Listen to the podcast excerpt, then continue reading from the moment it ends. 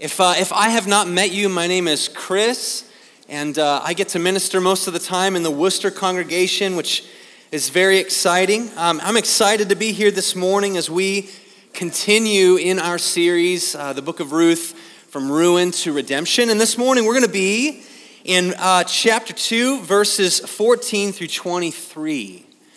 So if you have your Bibles, uh, your iPhone, or if you're one of those Android people, go ahead and Open that up.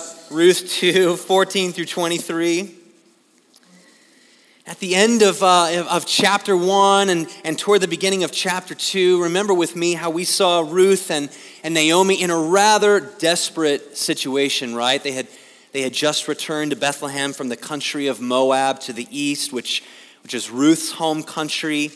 It would have been an exhausting seven to 10 day journey on foot, and, and given their status as widows now in Bethlehem, they would have had no food, no jobs, and no protection.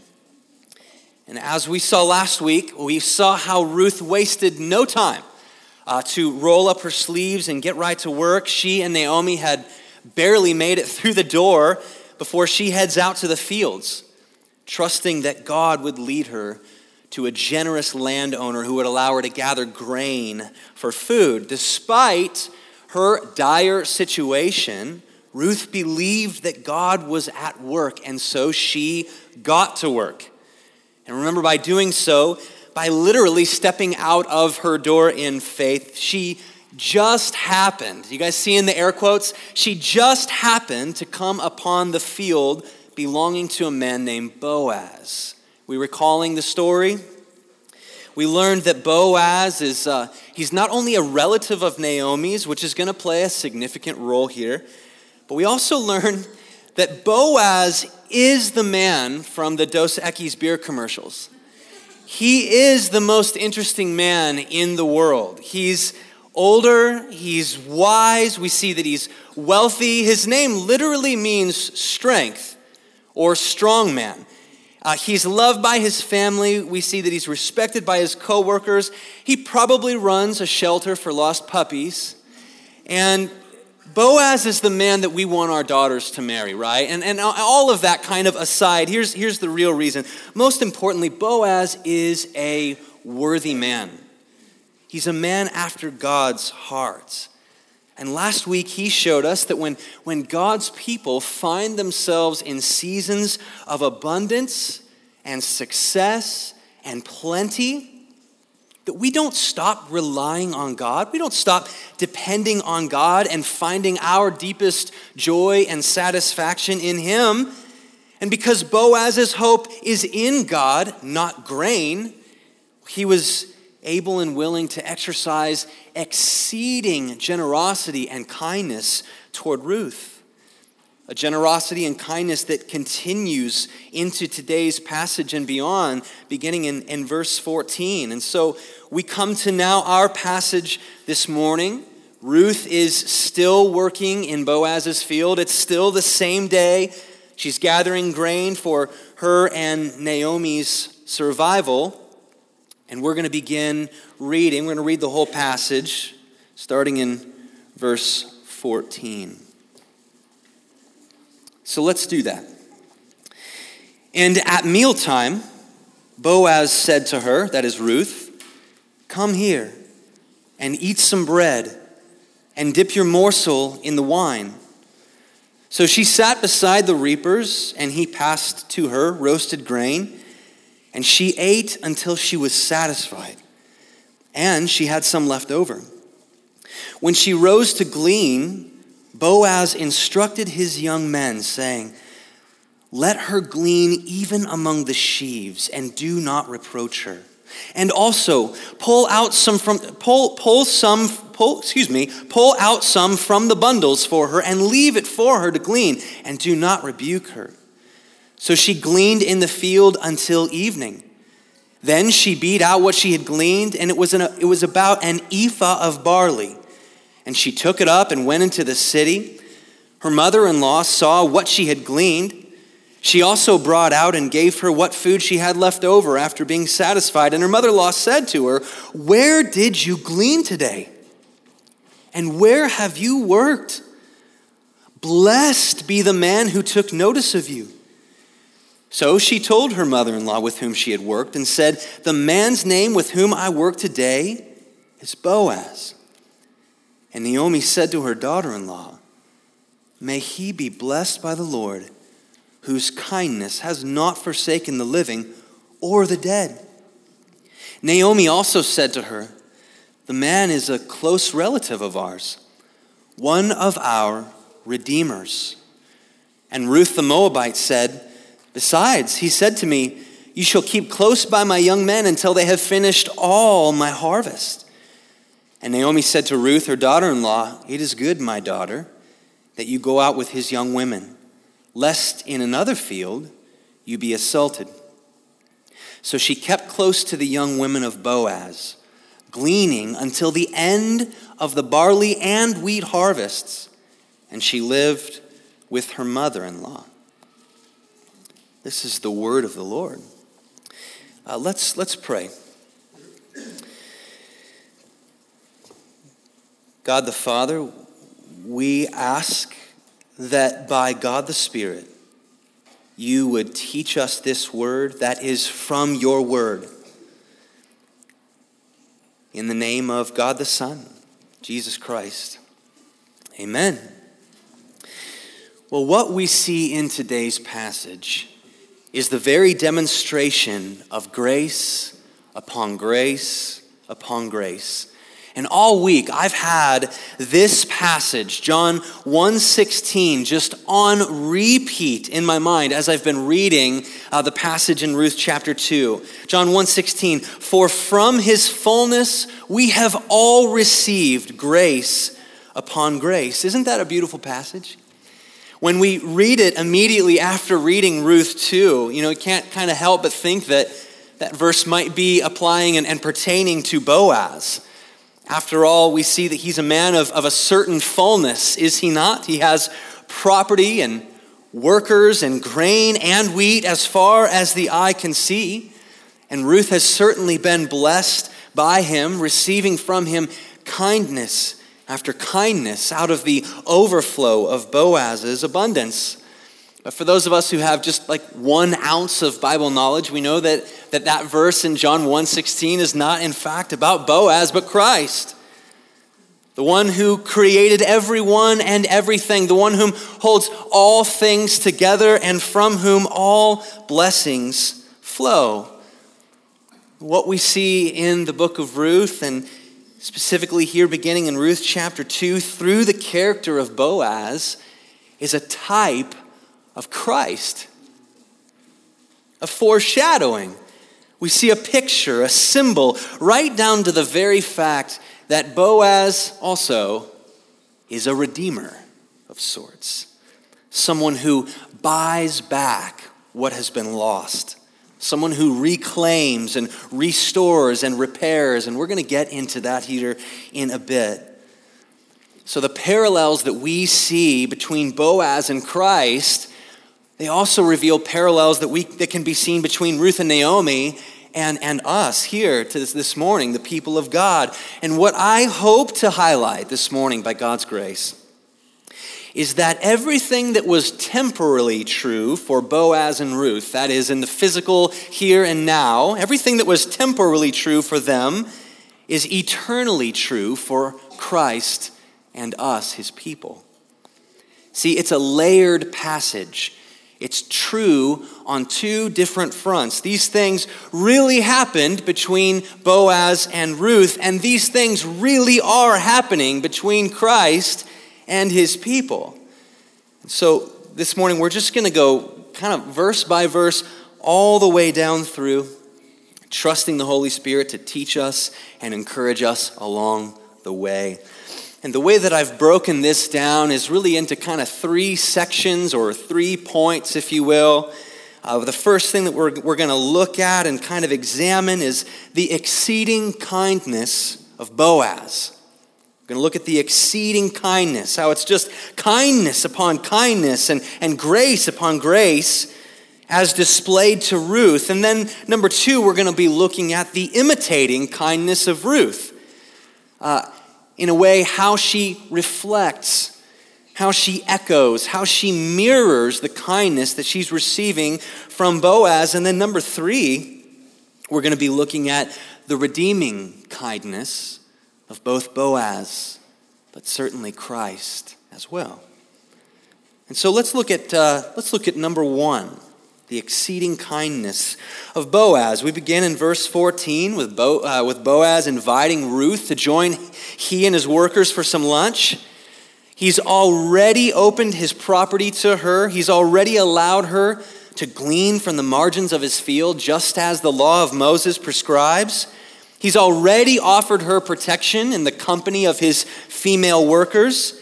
He's already offered her a place to rest and to stay hydrated throughout the long day of work. And now, as we see in 14, he's offering her a, an all you can eat lunch, as well as a to go box for her leftovers. Right? Er, earlier in the day, as we, we saw last week, Boaz had investigated Ruth's story. He did a little digging. He took the time to, to research and, and ask about her, and he got the details of her situation. And when he did, he was, he was moved with compassion for her. A compassion that is now resulting in this just exceeding kindness and grace upon grace. So after lunch, Ruth is eager to get back to, uh, to work to take full advantage of the permission that, that Boaz has so generously extended to her. And when she leaves the table, get this, I mean, we've just read it. Boaz instructs his supervisors in verses 15 and 16 to now open up the whole field to her. The whole field for her to glean, not just the borders. And then he takes it one step further. He tells them to even open up the grain that's already been bundled and to let Ruth glean from what would have been the choice stalks. Right? We're not talking the half broken, half smashed, trampled stalks lying all over the ground. He's, he's offering her, he's extending to her the good stuff, exceeding kindness and generosity. And one of the most striking things about this story is that Boaz doesn't owe Ruth any of this. Boaz doesn't owe Ruth anything, and yet he gives her everything. She is, is well aware of this, right? She's well aware that even though she was the one gathering, right? She was the one out reaping and gathering, the grain and everything else was all a gift. It was all grace. It was all undeserved provision. She had walked out the door earlier that morning with absolutely nothing in her hand. And yet, throughout the course of the day, she's been given a place to work, water to drink, a place to sit and rest. She was given the company of female workers. As for protection, she was given a meal with wine and leftover. She was given the tools to beat out the grain at the end of the day. And then ultimately, after one day of work, culturally, this would have been a record breaker. She had gathered in verse 17, we read, one whole ephah. It was 30 pounds of grain. This would have been enough to feed her and Naomi for two weeks or more in one day. And then just kind of quickly skip all the way down to the end in verses 21 and 23, she's even invited back. She's invited back to glean every day until the end of the harvest. Again, Boaz doesn't owe Ruth anything, and yet he gives her everything, which is one of the reasons why she responds to him like she does. She prays a blessing over him and praises God in verse 13 from last week. Exceeding kindness, grace upon grace. Hey, brothers and sisters, I wonder do we think that way? Do we view what we have in our own lives this way? Do we recognize the graces of God that have been so richly provided for us, even though we have deserved none of them? I mean, after all, if we, if we know the gospel story and, and, and the biblical, the big story, in and of ourselves, in our flesh, we are willful, broken sinners. Similar to the Israelites during the time of Judges, we, each of us, have turned our own way, living our lives the way we see fit, which ultimately means we've worshiped ourselves as gods. And yet, how many of us, through all of our blindness and sin, still have jobs, still receive paychecks, still have food in our fridges and, and, and gas in our tanks and even breath in our lungs? Do we take the time to acknowledge the exceeding kindness of God in our lives and how grace upon grace has been poured out upon us from His fullness? Every night when I gather my, my kids up and, and tuck them in and um, I like to have that time at night where we just kind of get lost in prayer many times. They, in fact, they fall asleep. They, they get bored. It's, it's, uh, it's, it's not good. I need to be a little bit more engaging, I think. But I, I try the best I can to come up with these just long, outrageous lists of random things that I'm thankful for. Trying to demonstrate to them kind of this principle that I'm, that I'm trying to work into, into the scene here. And it's just God, thank you for the lampshades. Thank you for the outlet covers. Thank you for light switches and, and our forks and for our seat cushions and just all of these random things because what I hope ultimately happens in the hearts of my children is that they acknowledge that they see that we we deserve none of this. We deserve death. But instead, and I'm not even talking about salvation just yet. Instead, we have just received grace upon grace upon grace.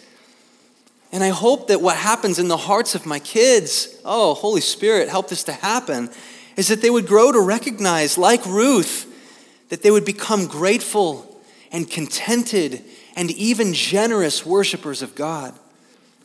See, we see in, in, in the person of Ruth that she doesn't become entitled.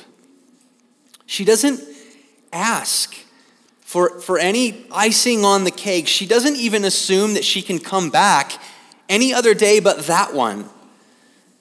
She doesn't become discontented, asking for, for help. I'm kind of over this work. And man, Boaz, would you send some help to, to help me glean? She doesn't, even when she gets back to Naomi, she doesn't hoard it. She doesn't keep it all to herself. And, and now I'm, I'm jumping basically into my second point.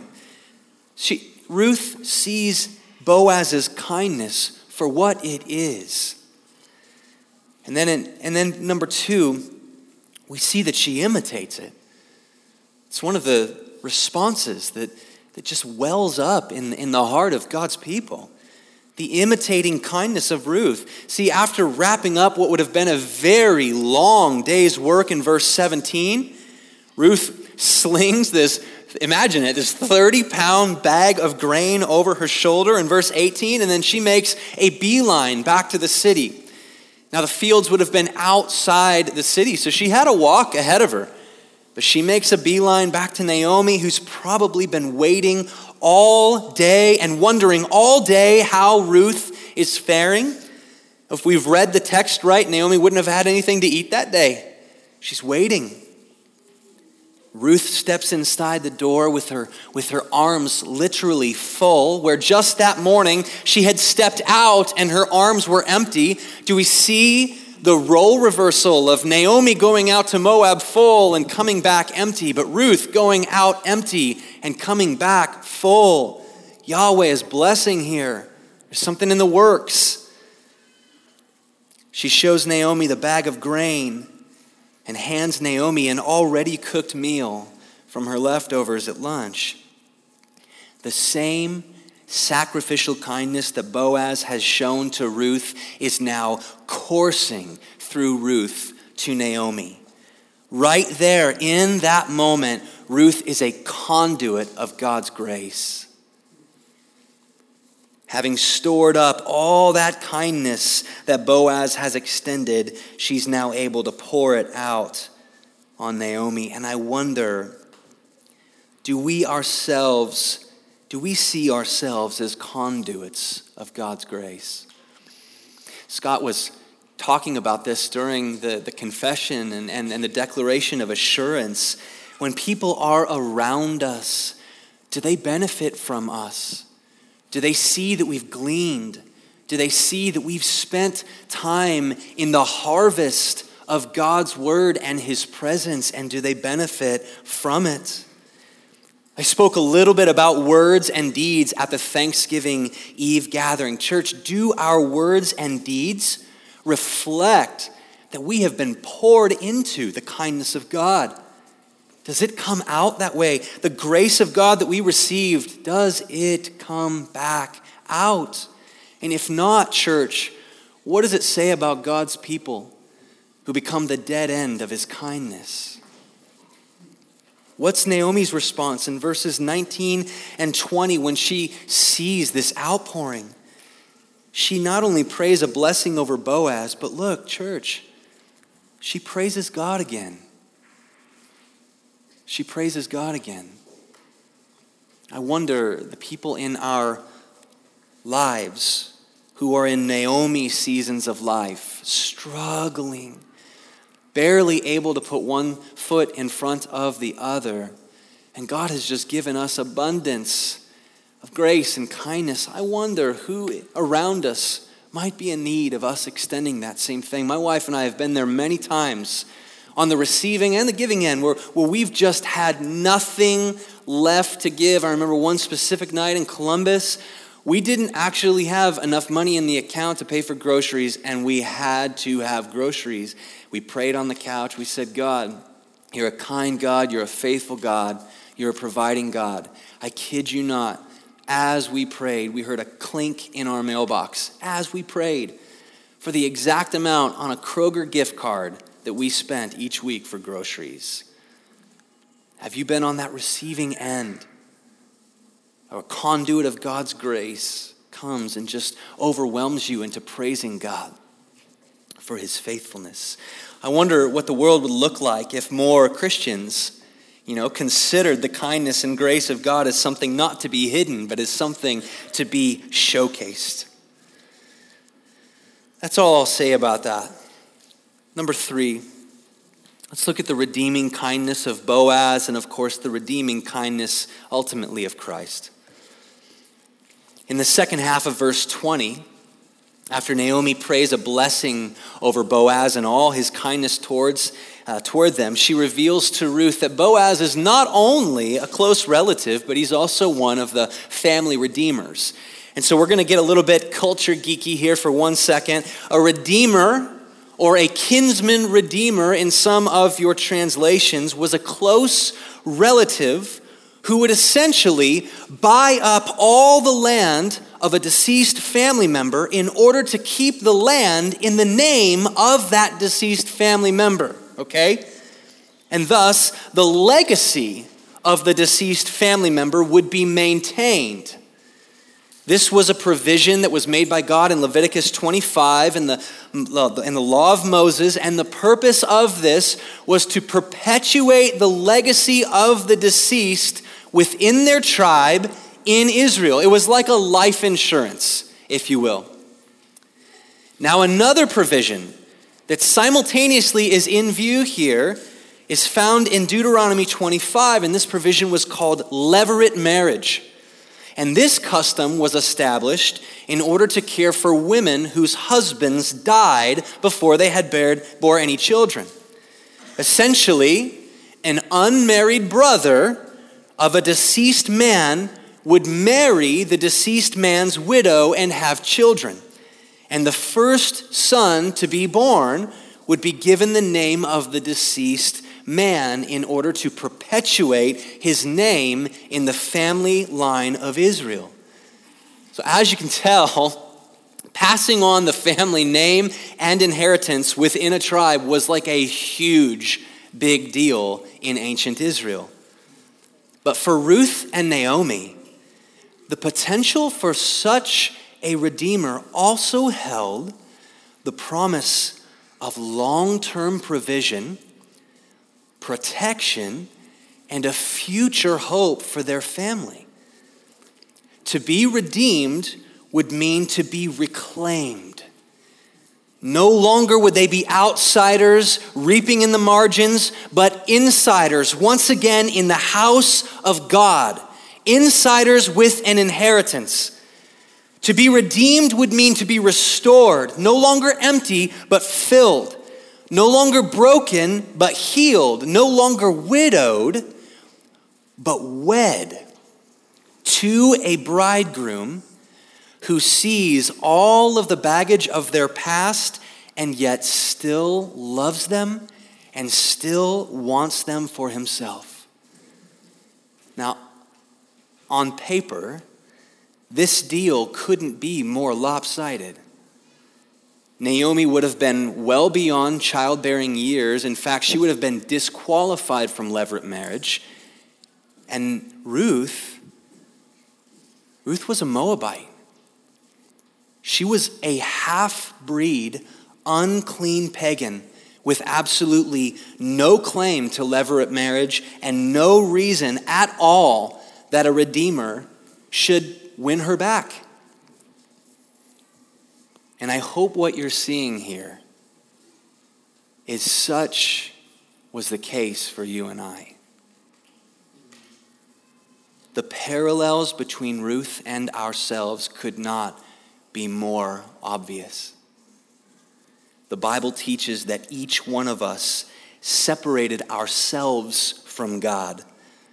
Though we were created to be in relationship with Him, each one of us has willingly turned our backs to him and worshiped ourselves as gods and all of the idols that come with our, you know, desires, money and pleasure and comfort. We've alienated ourselves from the presence of God by our sin, and we deserve nothing more than to be removed from his presence forever, if you will, exported back to Moab. We have absolutely, like Ruth, no claim and no reason why a Redeemer should look upon us with mercy to win us back. And yet, church, that is exactly what Jesus of Nazareth did. Talk about an Advent message. The second member of the Trinity, God the Son, took upon himself human likeness. He looked upon our helpless and hopeless position with compassion. Not because he saw anything of merit in me. I don't know about you. I have no merit here. He didn't see that or anything in us that would, that would have made his efforts worthwhile. But because in his very DNA, he is loving and gracious and merciful and kind and compassionate.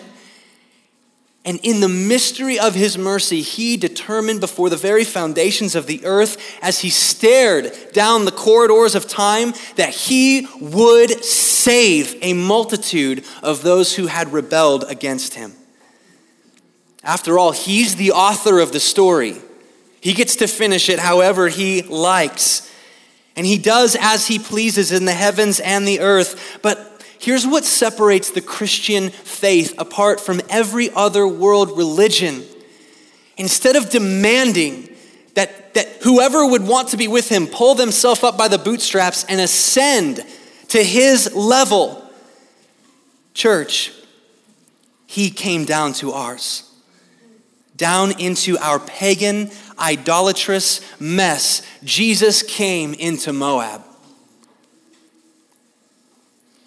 He became a man, flesh and bones and all.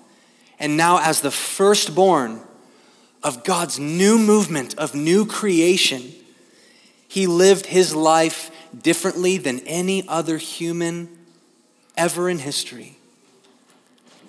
He actually lived in perfect obedience to the Father. And though he was tempted to sin, as, as the book of Hebrews goes into, in all the ways we are, he was tempted to sin. He never once sinned. He was blameless. He was righteous. He was the epitome of worthy.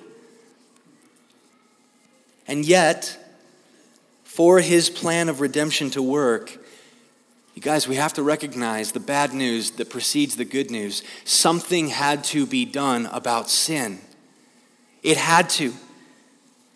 Just like the role of kinsman redeemer, someone needed to buy back what was lost. Someone needed to pay for the murder and the greed and the sexual immorality that alienated us from God in the first place. After all, He is holy. He is righteous, and He cannot just simply overlook unholiness and unrighteousness. And so, as Scripture tells us, it's, it's, it's like my favorite passage in 2 Corinthians 5:21 that Jesus took the sins of his people upon himself. He became our murder. He became our greed. He became our very sexual immorality. And then when he died the death of a criminal criminal on the cross, the death that we all deserved, our sins died with him. And then when he was buried, our sins were buried with him. But grace upon grace, when he rose to life, he made sure that our sins remained dead in the grave. And now he invites us to believe that his death was enough.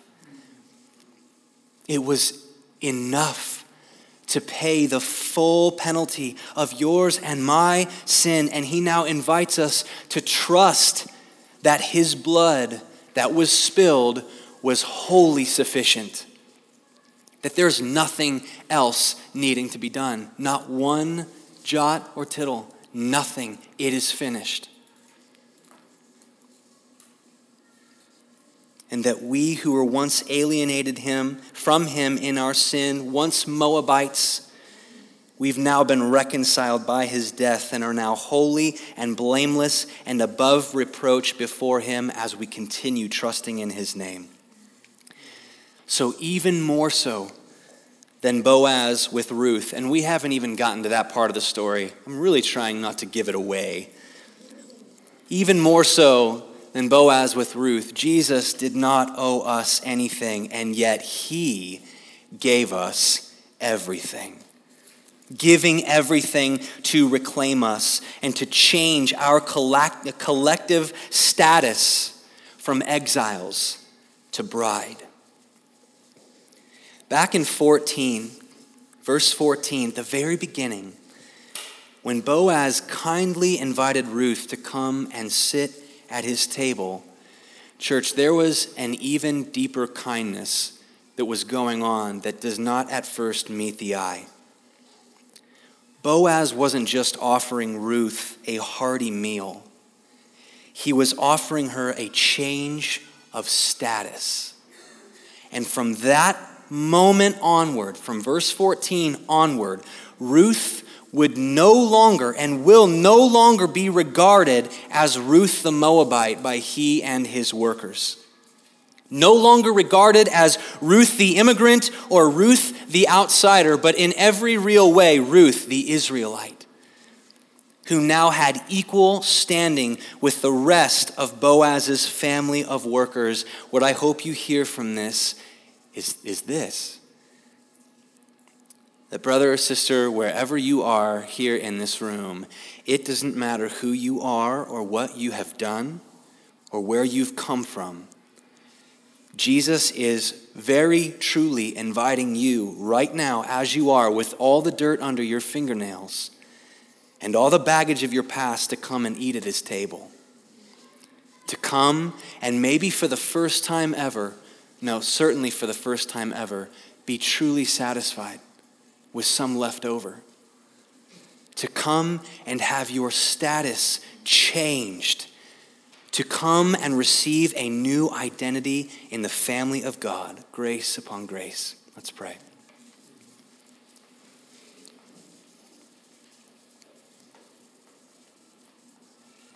Father, in, in uh, in the wake of the Thanksgiving season and, and day, and well, I hope we never leave that season actually, but in the wake of it, for those of us who have had that change of status and who have been welcomed with arms wide open into the fold and family of God, I pray that you would now stir up in our hearts gratitude beyond gratitude for the grace upon grace that has been lavished upon us.